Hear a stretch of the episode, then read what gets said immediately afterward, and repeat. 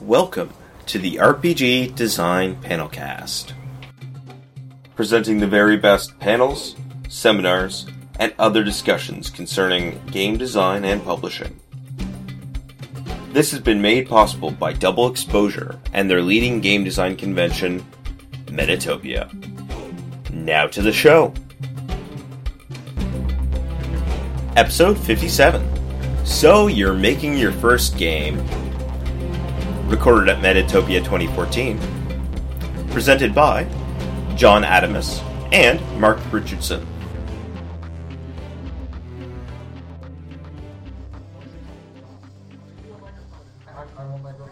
I hope you see my microphone Oh oh yeah okay thank you god I will use a microphone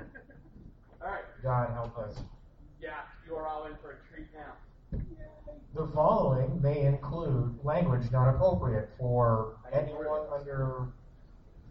Wait, hold on. This is the internet age, so most people are okay with this. I am not safe for work. Just say that. I don't know. It's, yeah, it's like 504 or something. Fine, fuck it, we're starting. See, there goes the profanity already. Um, close the doors. That'd be great. Absolutely. People will either find us or not. And if you're here, hello. Um, hi guys. So, ooh, I sound good. Yeah, I'm not going to stop calling myself out on it. I do sound good with the microphone. So, uh, this is So You're Making Your First Game, uh, also collectively called John Gives Mark Shit for an Hour. Uh, this is the same panel that it was at Gen Con. If anybody was at Gen Con this year, we did the exact same thing, only now we're going to be a little bit more detailed because now we know what we're doing. So, I'm John, and that's Mark, and he's Canadian, and we're all very sorry for that. So, we're going to talk about what it's like to make our first games. Um, how many people are still making their first game? Because there's like nine of you in here. Oh, this is fantastic. We've never had this before. So when we did this at Gen Con, it was more like, how many people were working on their first game? It was like one person. We had a pretty good turnout. We, oh, we had But there was people. Yeah, but there wasn't that many people who were really working on their own. They were just curious. Yeah, and curious is good. Well, I mean, curious was good, and I, I'm fairly certain, you know, many of them decided not to make their own first game after that panel. But We were very supportive and encouraging. yeah, you're screwed. Um, uh, no. Yes. No. Well, it's it's a challenge. It is a Um, challenge. Absolutely. So uh, I, I guess perspective wise, so I when did you you started? Uh, I started uh, make, um, I started making this game uh, in my head about two years ago, and it started as a series of ideas because they were interesting. It then developed into the I really like this stuff. Uh, I'm dating a woman who really likes this stuff, so it just made sense to keep talking about this stuff because it's constantly a thing in my life. Then I started writing it down. That was 40 drafts ago. Uh, what I brought this week to test is draft number 40 of my game. I don't, I don't number my drafts because it would piss me off. I would. I, I just put date stamps on them. That way, it's always moving forward. Um, so the draft numbers, that's how numbers work. you you get cut out. Ah, no, I didn't. Okay. It's just wobbly. That's fine. Uh, I started about a year and a half ago or so. Uh, a good friend of mine, Jason Pitre, who wrote a game called Spark, uh, lives in the same city as me and kind of challenged me. Uh, I believe he had this crazy idea that he, he got me into game design, it would somehow get him out of game design. Like you sort of swap out tag team. Uh, it is apparently not true. Um, uh, I did Game Chef about a year and change ago. If you've never done it, highly recommend it to you. Yes, go do it. Uh, if you don't know what it is, does Google anyone here it. not know what Game Chef is? Google it. Yeah, okay, so you have a couple, it's like uh, a chef challenge. You get a couple of ingredients and themes. You have to write a game in a week, 4,000 words or less. Go. Go. Now, the best thing about Game Chef is it teaches you the one thing that is the hardest thing to do as a game designer. Finish your fucking game. Thank you. Okay, that was well said. That's Um, the hardest thing. Um, and it teaches you to finish something. It won't be good. It won't be pretty. No. But it will be a thing that you made in a week and you send it out to other people, and you get constructive criticism. Well, you get criticism. Ideally, it's constructive. Well, all right. Sometimes it's just discouraging. Yeah, yeah. Well, that's par for the course. But it was really powerful. Uh, I wrote a game that was complete shit, um, but I had this really cool idea in it, a little nugget, and I took that nugget and I pitched it to some friends at Gen Con, and uh, who were designers, and they said, "Why don't you turn this into a thing?" So the uh, we should probably talk about the actual process because it, it starts the same no matter what you're doing. Um, I don't I don't care. Now I'm an editor by trade. I make my living editing games in this industry. Uh, you can find my name on things like uh, Mar- uh, Marvel Heroic Role Playing, the soon-to-be out Paranet Papers, Fate Core, the Fate Core Worlds, Night's Black Agents, uh, other stuff that I can't think of off the top of my head because it's been a long day. Um, so I make my living helping people compose their books and making their games into things that are that not just like Word documents that get attached to emails, but end up on people's shelves and in DriveThruRPG and all that stuff. So the for me, the it, this started with this this pressure that well, John, you've edited 300 something games. Clearly, you must know what makes a good one. And that's how this started. This was, I have a good idea because it's an idea I like, so it's got to be good because I don't have shitty ideas. And I must know what I'm doing because look at all this work I've done for other people. I'm, that is a terrible recipe for panic and failure because it's, it's sort of true and sort of not. Hey, John, you have a large collection of famous writers of RPGs, and they're like, "Hey, can you make a game?" And don't worry, we won't judge you at all. Yeah, that's exactly it. Because you just start getting anxious. Because oh my god, I'm trying to be like these guys. These guys are way good. I know they're way good because I've seen their end results. So they're way better than me no matter what I do. That's why I just hired them. Right. I, I dove in, he hired them. This is the divergence in our strategies. So step one when making your game is to have the idea and like your idea. Don't make a game just because you want to make money because that's, well, that's impossible. You're, you're, it's your first game? Um, no. You're, you're going to do that for the love. Just like in publishing, when you write a book, uh, you, you're not making money on that first book. Not, short of a miracle, short of something really unique in 1% of the time happening, um, no, you are not going to suddenly retire to Fiji on the sales of your first book on Kindle. So you likewise, your first game, um, that might be really great for your friends at home. It might be awesome the thing you do on Thursday nights, like, hey, I made this thing, let's try it. But um, it's not going to be Fate Core. Because Fate Core took six and a half years of writing, let alone four years of development. Well, yeah, I mean, the, the famous thing Fred, Hick, Fred Hicks said about Fate Core. How do you have a successful Kickstarter that makes a half million dollars? Well, you sell a product for 10 fucking years, Yeah. and you have a fan base. So We don't have a fan base. I do. I have fans. Do I have fans? I have, I have three because that guy was in my test this morning. Sucking Canadian. So, um, Fair. fair. What are your Canadian? Yeah, exactly. Um, You have Jason. That's about all you got. You got you got the guy who lives near you. there's a couple Canadians at this con. Yeah. Um, Don't so- don't feed his ego. He's Canadian. yeah, so there's Nothing Uh, wrong with being like having Canadian. have, There's having, having, having having a good idea is, Is a start. It, it's a very important thing. Is you have to believe in your idea. Um, it it's good to like you have to have confidence in at least the core idea, um, like what you're trying to do. Uh, should we talk about the Fantasy Heartbreaker? Yeah, we're gonna, I'm going to talk about the Fantasy Heartbreaker. So there's this thing. If you have not heard this term, Called you're the going to hear Fantasy this term. Heartbreaker. The Fantasy Heartbreaker is I also call it the Swiss Army knife. It's the game that has a lot of little bits that do everything. It doesn't do one thing well the way a knife would. It's the Swiss Army knife. It does a little knife and a little nail file and a little magnifying glass and a little corkscrew and a little pair of tweezers and a little this and a little of that. Because you are trying to do a little bit of everything. Now, either that is your original idea, which means your game is doing too much, sort of like having all those bells and whistles on your car, and you never fucking use half of them because who knows what that fourth button on the automatic seat does? No one knows. It's just there.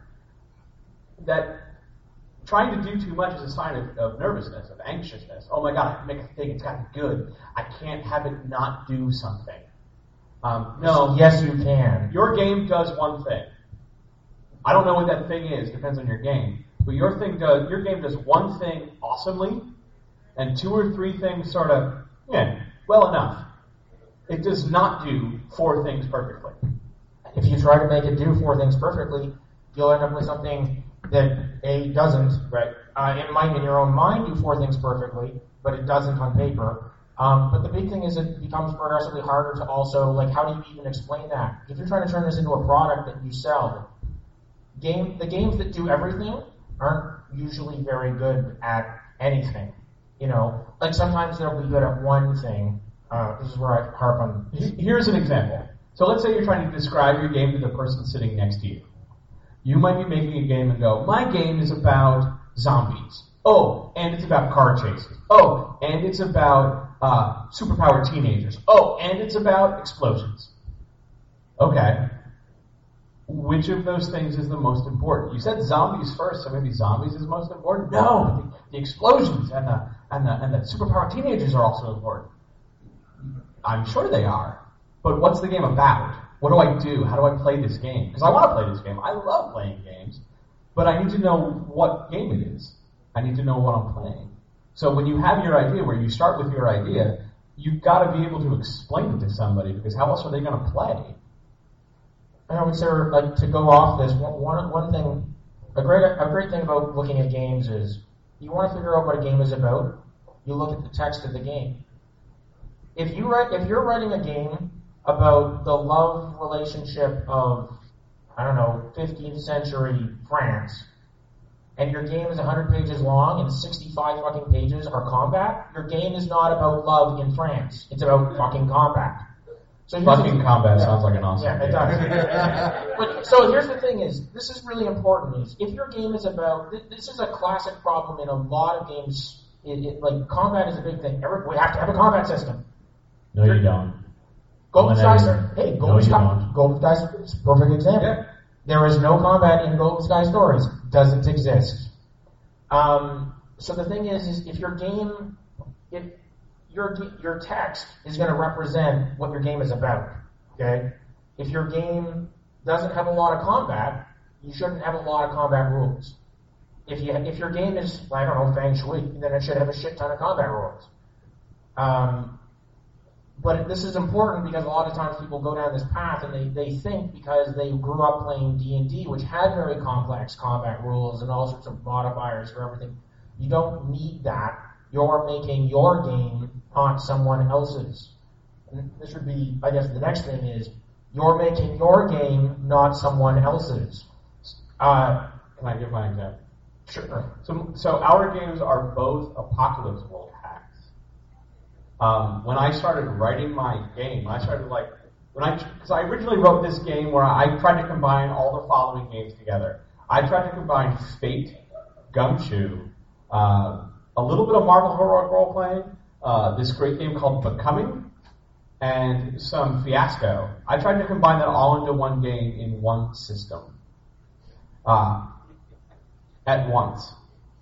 So in order to do something, and it, it was a game about salt. You, you were playing uh, basically Sherlock Holmes. So you were trying to piece together a mystery using clues. You would use one system for clues, one system for solving those clues, one system for getting to locations, one system for being the character, one system for advancing the character. And you would do this every turn. It, it, wasn't, it, it wasn't fun. It wasn't fun to write. It was confusing to read when I read it later. So we have apoc- we have Apocalypse World hacks. So what I thought was, oh well, Apocalypse World and Dungeon World won these great awards. They're great books. If I make my game read like that game, I will also win awards because that's how awards work, just like algebra. Um, that's not how awards work at all. But I my 32nd through 38th drafts, I opened the Dungeon World book, I copied the headers, and then I wrote my own text. And when I sent it to somebody to go, hey, could you read this to see if it sucks? Their thing was, John, you don't have any wizards. Why do you have a section called wizards? And I'm like, because it's in Dungeon World? And they're like, you're not making Dungeon World, are you? Uh, this was Brian Engard. You're not making Dungeon World, are you? And I'm like, no. well then why do you have Dungeon World things in here? I'm like, because that's what wins awards. And he told me that one of the greatest things I've heard in a while. You don't write a game to win the award, you write a game to win the audience. That's deep. Fuck yeah. Um, along those lines, like, so, uh, like I did Apocalypse World as well, and I had a lot of trouble early on with my game on system. Yep. You know, it's your first game.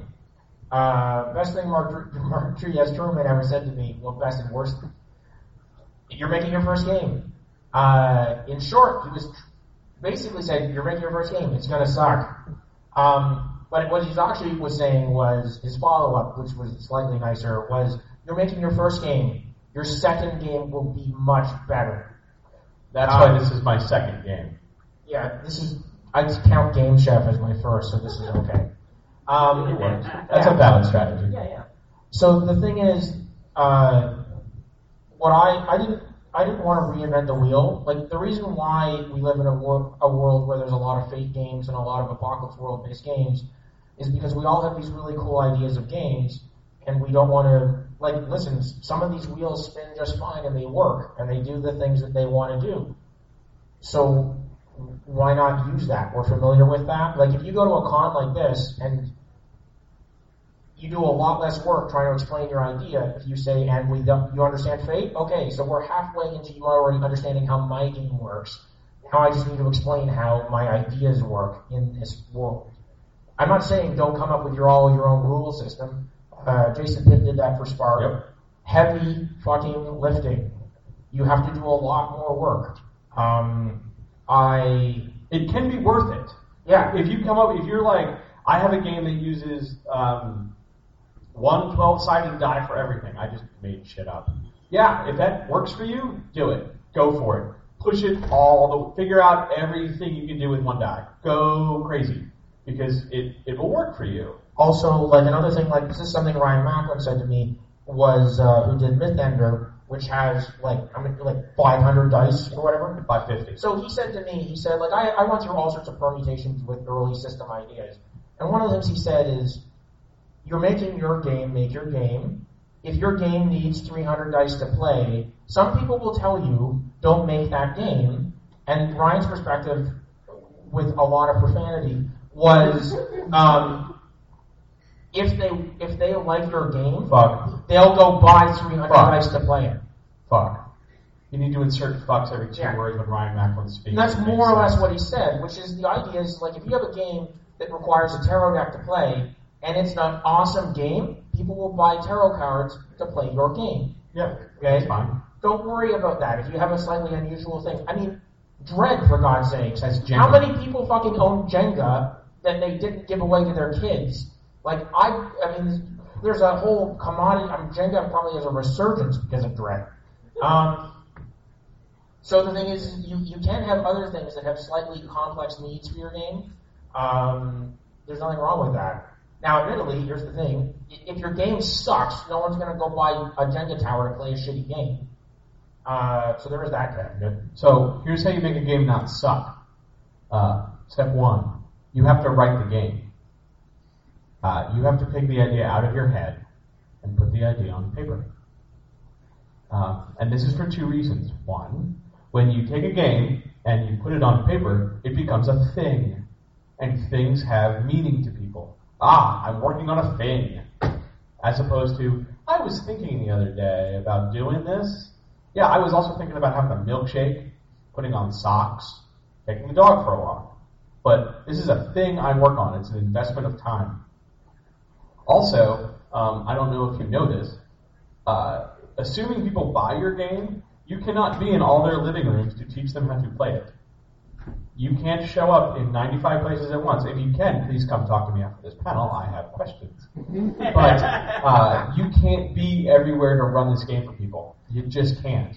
So you've got to have some way of them being able to take you home with them, or date you, I guess, but take you home with them so that they can play your game because that's what they want to do. You might come up with a really cool idea, but if you can't explain it to anyone else, as far as it comes to being a role playing game, it's actually a pretty shitty idea. I mean, that sounds really horrible saying. No, that sounds perfect. But Keep saying that. the thing is, is that there's nothing wrong. You have to be able to communicate that your concept. You have to be able. I mean, one of the things that I've had a really hard time doing is actually just that. Is like I've run a bunch of playtests, and I've had a good friend of mine run some playtests for me, but a very few number of people have actually run my game, um, which will tell you an entirely different thing. When somebody else picks up your words and reads it, it'll be like I don't even I don't need this massive tome to run my game because I've been running for far too long. So I, I, I have stuff in my head that is all sorts of variations of the game. When people play your game, they're going to read the text, and if it says to do that, they're going to do that. Or the worst is they'll read it and they won't read that one sentence that you think is really fucking important, but you made it in a small font and no one noticed. Or you buried it in the middle of a paragraph. If your yeah, if your game, uh, if this entire chapter is about I don't know using uh, gun is using guns, okay, and uh, there's a big thing in your game mechanic about weapon maintenance. Like this is a big thing because it's a post-apocalyptic futures and guns break, and you put this at the back of the combat section, and no one reads it because it's at the back of a 12-page section. That's almost all chart. Yeah, that's all. Yeah, then no one tries that mechanic. No one, no, no one notices. No one cares. There's so much things about uh, That's called order of information. structural editing. So let's talk. So so step one, you have to write the thing. Here's step two. You need to get it edited.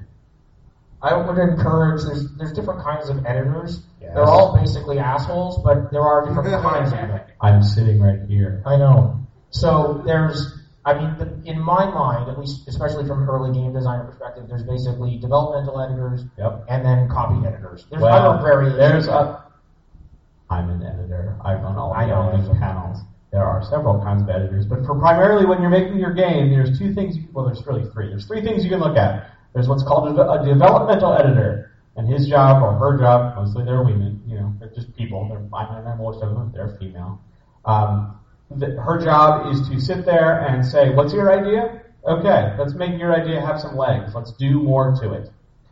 Then there is the structural editor or the editor. Uh, their job is to uh, take your idea and um, declutter it, amplify it, polish it, and organize it. That's the bulk of an editorial job. Like, why is this paragraph here? Why is this chapter in this order? What the hell are you saying on page nine? These big, huge things we look at. Finally, there is a copy or proof editor. It's roughly the same task. Uh, their job is to make sure that it looks pretty on the page. You need an editor, period. Yeah, the middle editor example, which is like I tend to lump structural and developmental together, especially with fine. especially with an early text. We forgive you. Yeah, but so uh, it's immensely helpful, and you can. I I I would say there's a you want to have a bit of meat before you go to this, but As in, you need text on the page. yeah. So like I had 10,000 words when I gave it to this guy to, to do that, and it helped immensely because it structured where all the missing pieces were. Uh, why are you talking about this? Uh, like you, you you spent six pages talking about something, but I don't know what your what's your point. You know all this stuff, and it cleans it up a lot. Um, it's helpful, uh, and um, yeah, you'll spend some money. Um, It's a job. We deserve to get paid. yeah. Following up to that, um, you're in a very small community. Pay your fucking freelancers. Yes, please. If you're doing a game and you want other people to work for you, pay them. Please pay me. Um, I can't understate that enough. Um, Please pay me. the uh, I have. Um, I know you did. the uh, it's I, I took a different strategy from John because I don't have a lot of background in writing. Uh, I, I do. I'm more of an ideas, game design person, that kind of thing. So I wrote a lot of the core components of my. Um, and then I was like, no one wants to read my fiction, so I hired really cool fiction writers, um, like uh, Brian Engard Yep. and uh, Lillian Cohen Moore. Uh, and I said, here's my ideas, turn them into much better, cooler sounding ideas. And they did. So you don't, uh, and, and so in my case, because I knew if I had to write the whole damn thing, I'd never finish. Uh, so that was the strategy I took. Yes, you can farm out the parts of the job you don't like. Uh, I, for example, uh, cannot draw anything more complicated than a stick figure, so naturally I'm going to farm the art out. I also suck at layout. It confuses me. The programs are weird, the colors are strange, I don't get it, it seems like magic. So I'm getting a layout person.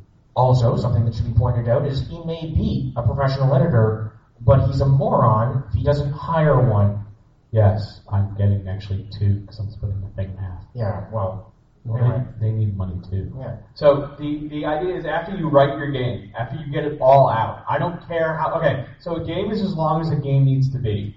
There is no magic length on a game. Word count. Word count is a. When I first started writing, I started thinking of word count, uh, and uh, I found a really interesting thing happened for me at about the 10,000 word count. I was like, wow, 10,000 words. This is like a shit ton. This is big. For six months, my game moved between 9,000 and 12,000 words, up and down, up and down, up and down. If I judged on word count, I technically got nothing done over six months. It was really depressing. It's a mistake because the power of your words is what you're doing, especially at an early stage of your game, where it's really about the big moving parts and what's going on. You know, I would rather have 9,000 awesome words than 50,000 uh, took your sweet time to get something. So you've written it, it's gotten edited. Uh, chances are you'll need art because people like pretty things because blocks of text are really dry and tough to parse. And the art helps sell the idea you're creating. It gives you a vibe, it gives you a tone, uh, and you can get some artists. And after artists, you need a layout person to put it all together to turn your thing into a book because that's the progression: idea to thing to book. It's really helpful to do to parse some of this out. Most of it. Yeah. Um, uh, I one thing. So like my friend Jason, he did Spark, and he did he took a lot of it on himself. So he did the layout himself. He did some of the tables himself. I did his character sheets. Um, but one of the things I found is is that uh, you get really stressed out if you put it all on you. Okay. Especially when you get con season, like you got to get everything ready for Gen Con or Metatopia. The two weeks before the two weeks before you come to Metatopia, if you're playtesting your game, you are a basket case. Okay? You are in an insufferable basket case, actually. Um, uh, but the thing is, is that when you're going towards publication, uh, if you if you have to do layout and you have to do parts of the art or parts of editing and all this stuff, these are all things you have to do. If you have somebody, it's worth spending the two hundred dollars or whatever to get somebody else to do it. You're going to spend money, eh? okay, but you won't go insane. Um, budget, you know, all that stuff. And there's all sorts of panels about kickstarting and how not to, how to do this. Uh, like you're not going to make money on your first book, but there's all sorts of ways of doing this without like boom, spending ass tons of money. Yep. So, uh, anybody have any questions so far? Otherwise, we'll get more technical. I don't give a shit what question it is. Just ask it. I, I don't I don't care. I want to hear questions. I, hi, person in the back with the hat. Hi. Um, I know, like, game is never quote unquote done. Right. But how do you know when it's done enough to be like, A thing. yeah? Um, have you said everything you want to say about the stuff that's on the page? Then it's done, technically. It, it is done when you have exhausted your original line of thought and filled in all the gaps. Going back to one of the earlier points, this is why it's a big fucking mistake to have a game that does everything because you'll never fucking finish. If your game is trying to do one thing really well, and once your game is doing that one thing really well, well then you just need to fill out the bits around that. My game is about shared consciousness. Once I had a game system that was doing that properly, then it was like, okay, what do I need now? I need some technology, I need some fiction, I need some settings. Okay, and I'm like at a point now where I'm like, I can see like, yeah, I, little tiny bits of things that I need to put in there, but it's close. Uh, and it's good to give yourself deadlines. Cons are great. If you go through cons and stuff, they serve really good, valuable deadlines. Like, you know, if you have like a, an early concept here, you want to play test it.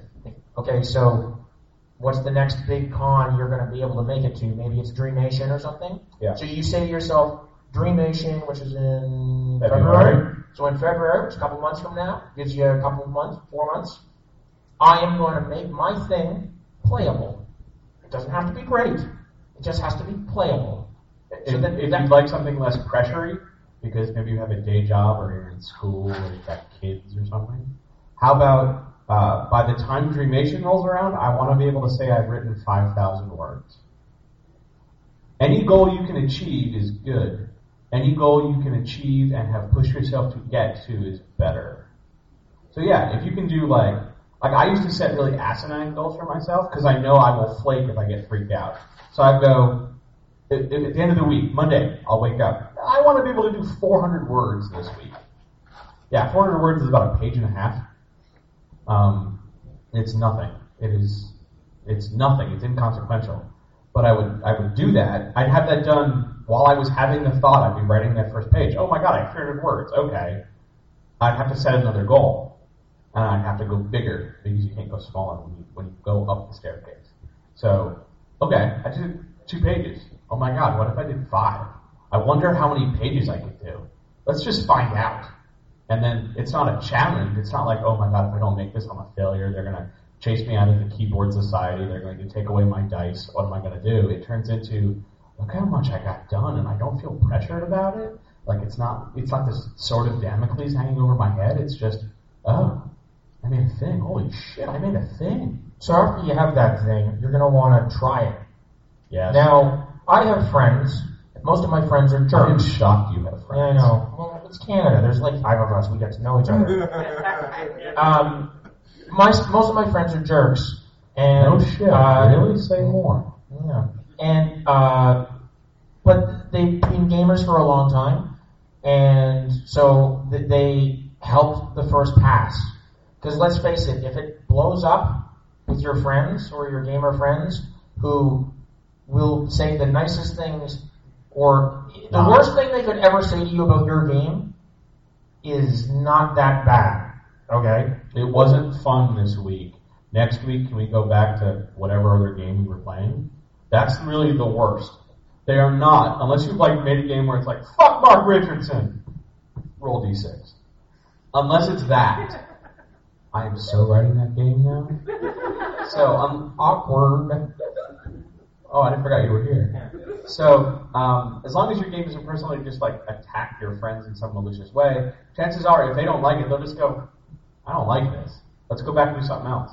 And yes, later, maybe down the road, they'll go, when they get really hammered, they'll go, remember that time you tried to make a game? Oh, that was good. But here's the thing: if your friends love your game, yeah, it's great. Good for you. But um, your friends aren't your audience. I mean, if, if you never want to publish it, your friends are your audience. But if you want to publish it, they aren't. And you want to move away from your friends as fast as humanly possible. You want to test this with people who don't know you. People who hate you are actually preferable. Friends are not critical. I don't care what you say. Your friends are not critical, they're biased. Because either they're going, don't make a face like that guy in the second row, I'm going to totally tell you why. Here's why friends are biased. Yeah, I can totally see you guys. I know, I'm going to call you up the fuck out. That's the guy who made the face, everybody. So here's why friends are biased. Because even though they might have a problem with a thing they're doing, they're still telling you about it. They're still your friend. You can, outside of that exchange of information, dude, what the fuck did you write in that chapter? That's fucking lame. Outside of that, they're still going to go, you want to go to the movies this Saturday? They're still your friend. If what you've written has so damaged your friendship, they weren't your friend to begin with. So friends will naturally want to say either really nice things like patronizingly nice things like, oh dude, it's alright. It's good. It's fine. You know, that shit you tell your mom to get her off the phone. Um, oh, it's alright. It's cool. It's alright. Yeah, it's good. hmm Yeah, yeah, I loved it. Well, someone as someone said to me recently, if uh, like designers, and this is the other thing is, don't just talk about your game with designers. Like you have to play it with other people. Here's the problem. This is, I, I'll you can guess, but I think I told you who said this. But don't survive. Don't surround yourself with designers and sycophants because I know who said yeah, because you'll that. It wasn't me. yeah, because you'll get a thing, yeah, and you might get a thing that's a cool design, but there's cool designs. There's games that are cool designs that no one ever plays, I have an entire file in Dropbox that's just really cool ideas. They're done. They are whole mechanics I can just give off to somebody to do a thing. They'll never go anywhere because they were never challenged. So you need to challenge your idea with people playing it. I mean, conventions like this are the ideal place to do that. You get it together, you you throw it down, you spitball it with other people. You're, it doesn't. Ha- and this is the big thing: is your game when you first try it will probably explode. Yes, you want that. I'm learning that lesson. I don't get it. So what you want to do, especially at a convention like this, is you want your game to suck. Here's why you want your game to suck. Because this whole point of this convention is to take things that suck and make them better. If your game is great and there's not a whole lot to talk about, you, you uh, just go to the next step in the process. Go publish it then if it's that good. If your thing sucks, then you get like really talented, creative people saying, "Well, this is good, but if we do A, B, and C, it could be better." Then you know you've got to go back, push yourself to do A, B, and C, and then you get a better product in the end. You have to challenge yourself. The best thing you can do is go to a group of people and go, "I don't know any of you. Do you want to play a game?" And then you give it a shot. I mean, so there's within that, I would generally say, like, uh, you have to be willing to take criticism. You have to be, and by take criticism, I don't mean write down the notes. I mean change your game. Okay, so you're still doing your concept, and it is true. So you're going to get criticism, and you're going to say you just don't get it. That's fair enough. But if you're always saying it, You're the one not getting it. yeah, period. Um, there's, which also goes back to having a good, strong thesis for your game. If you're trying to do this one thing, it's possible. Like, uh, I don't know, somebody gave a criticism for Headspace where, uh, well, we also need to be working really well as a team. What, how, how do we have dysfunctionality? Like, how do I betray my friends? This isn't that game. You want to go betray your friends? Play Shadowrun. You know. Um, Totally be the guy in the van doing the hacking. He can betray everyone because he never gets out Exactly. This, this game's about teamwork. So I was I was able to say to myself, like I was able to say to myself, you're not. This isn't. That's not my game. My game is this. You can separate. That's that's a feedback thing, but it's also valuable to know that. But um, you know, it, it's helpful like when people give you feedback and say like this isn't doing the thing. It's not making. It's not fun. You know, that's the hardest thing you have to do with game design. Right. You're trying to make something fun. All right, here's the tricky bit about fun. I'm going to really be careful not to rant so I can answer more questions. Fun is subjective. What makes it fun for me is likely not what makes it fun for you. We might have some common territory, but individually we find fun on our own. We got 20 minutes. Yeah. All right. The um, the thing there is to not maximize fun for one person and exclude the other. Nor is it the idea to oh, Mark is just walking the fuck away, everybody. Water. Oh, all right, that's fine. So um, I thought he was leaving. I was getting very excited. So um, the idea is you're not trying to water the fun down. So it's 100 for this guy and zero for that guy. The idea pretty much is what can we do to get him to like 85 to 90 percent for everybody? Because you are going to get people who hate your game. Oh, you're, yeah. you're going to get people who hate your game because your title is blue, or because you use the word apocalypse on the cover, or because your name is Chester, or because uh, your book is an odd number of pages, or because They think you're an asshole.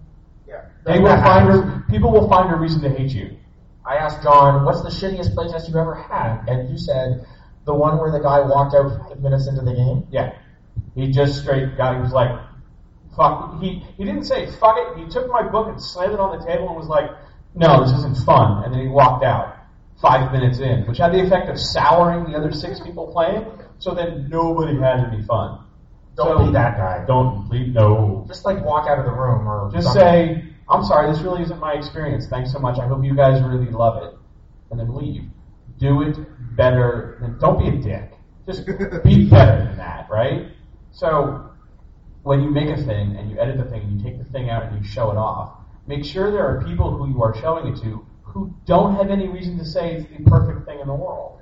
People you don't know are great because they don't know you, so they don't know like you might be really sensitive about something, so they're not gonna, you know, oh I can't talk about that with him. He'll he'll cry on his blog. So instead, I won't say anything about it. But if I do random people, you don't know me from a hole in the wall. So you'll tell me like, the fuck is going on with your characters, John? Your numbers don't add up. You can't get two plus one and get six. It just no, it doesn't work that way.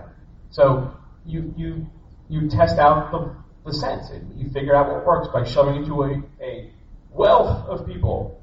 I always like to have people who hate me play a game because I take the people who like it and discount them. Oh, your game is great.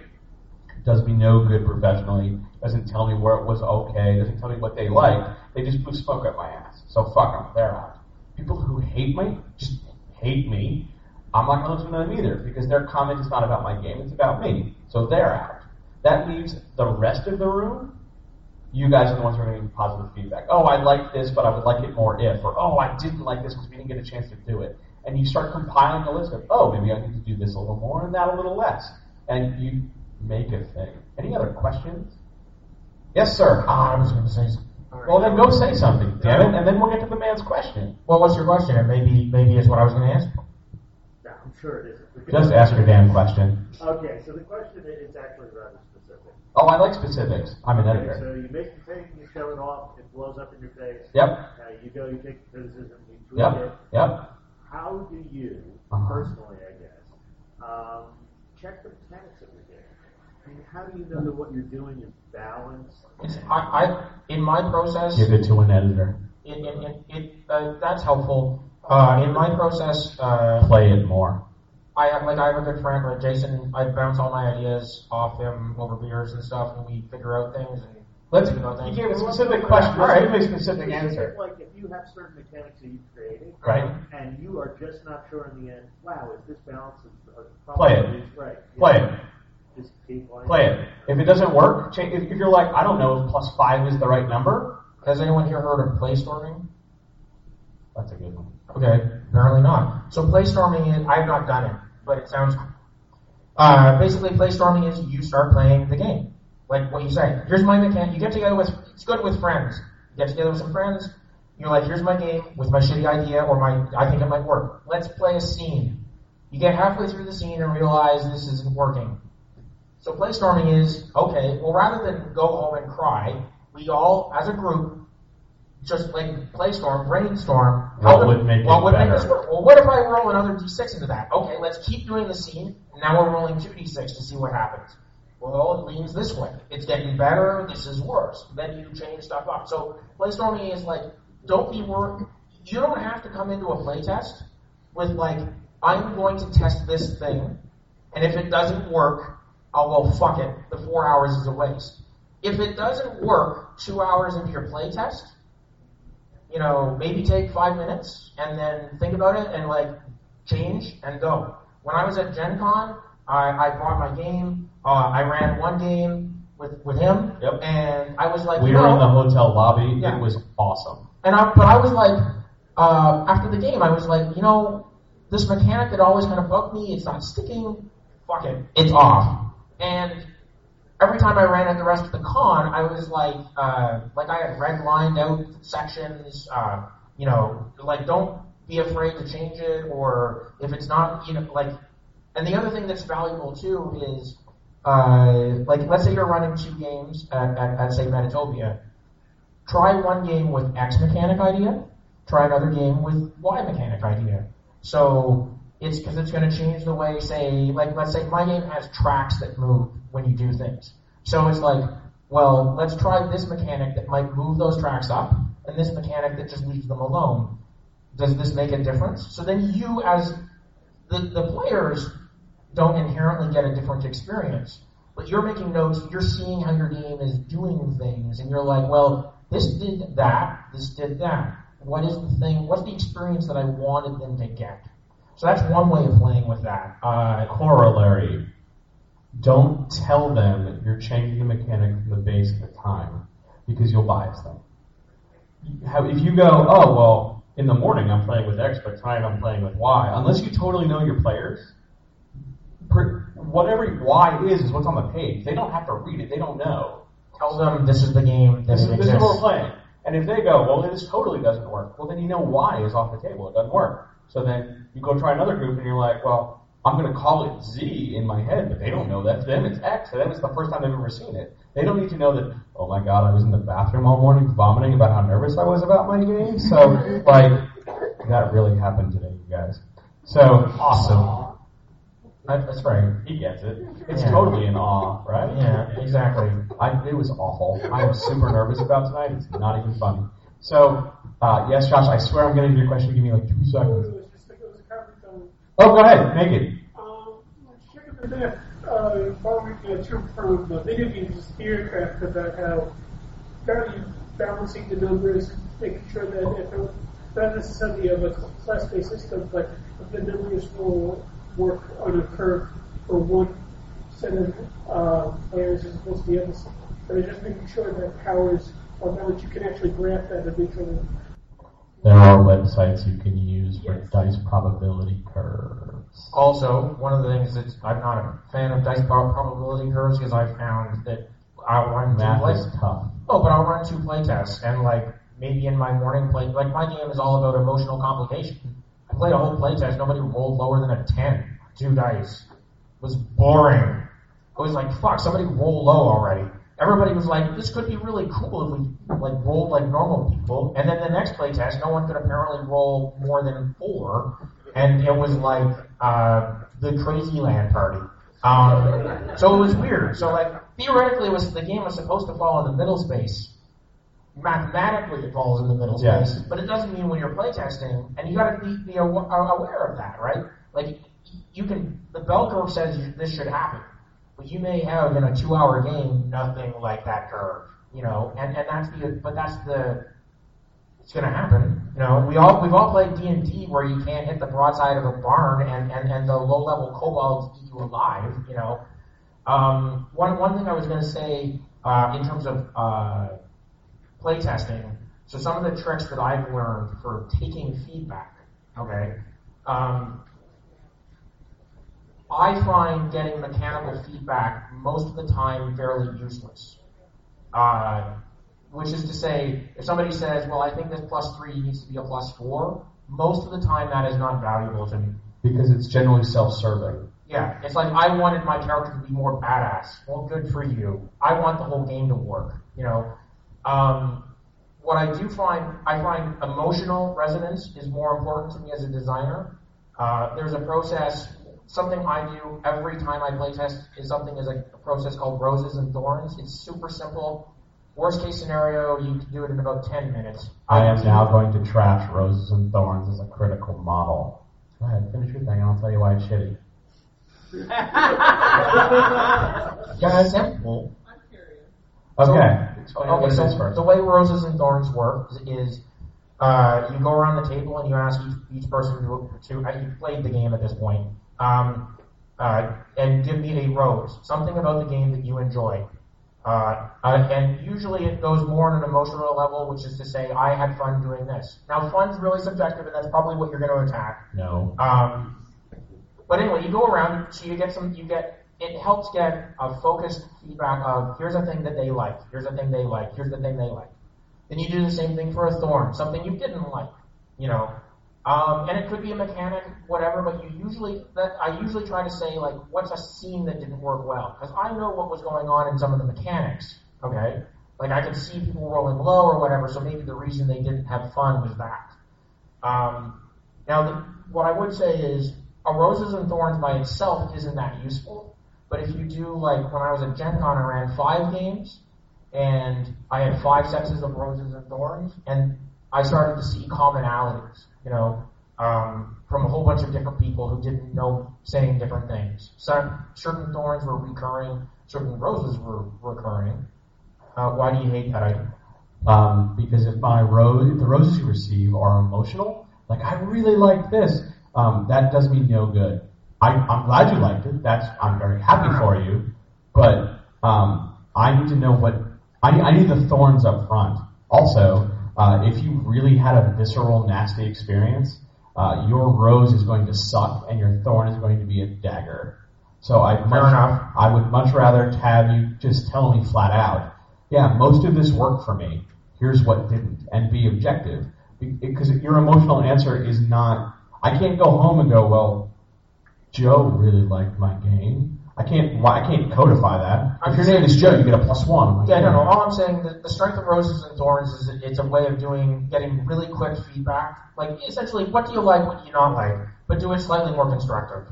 Um, Yes.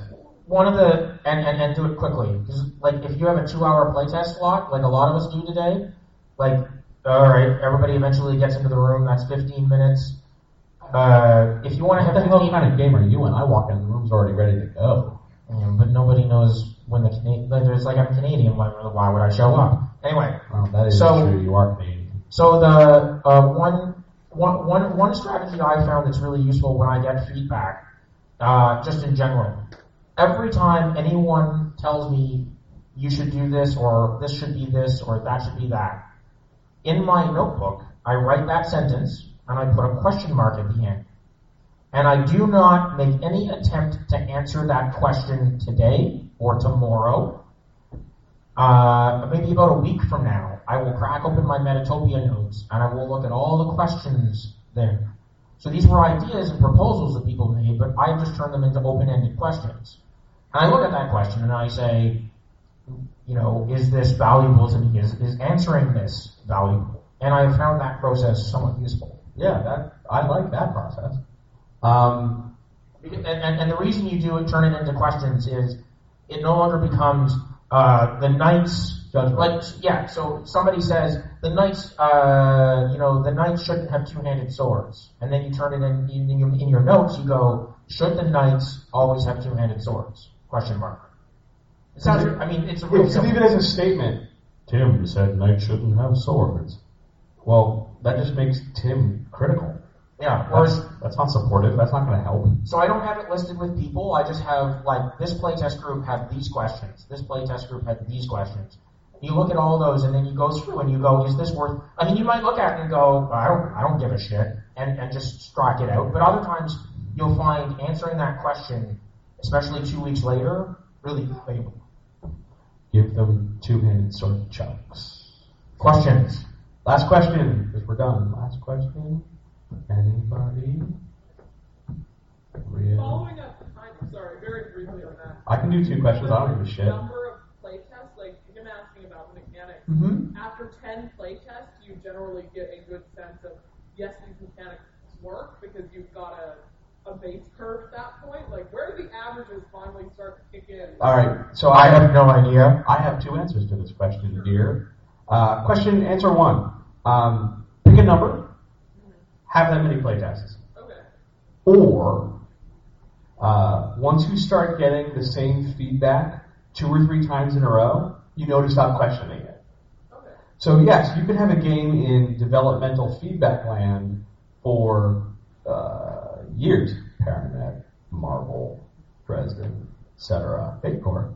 Um, and it could just it could just stay there because it also could just turn into developmental hell, where it's, it never gets out, it never goes off and does stuff because there's always more questions. Eventually, you just got to put your foot down and go. This is the best. I mean, I've played this thing 45. I'm making numbers up. I played 45 times. So the the averages, if you're looking for rote numbers, because that helps, two or three, maybe four, but not like crazy volumes. Yes, sir. And then I'm grabbing that lady, and then we're good to go. Yes, sir.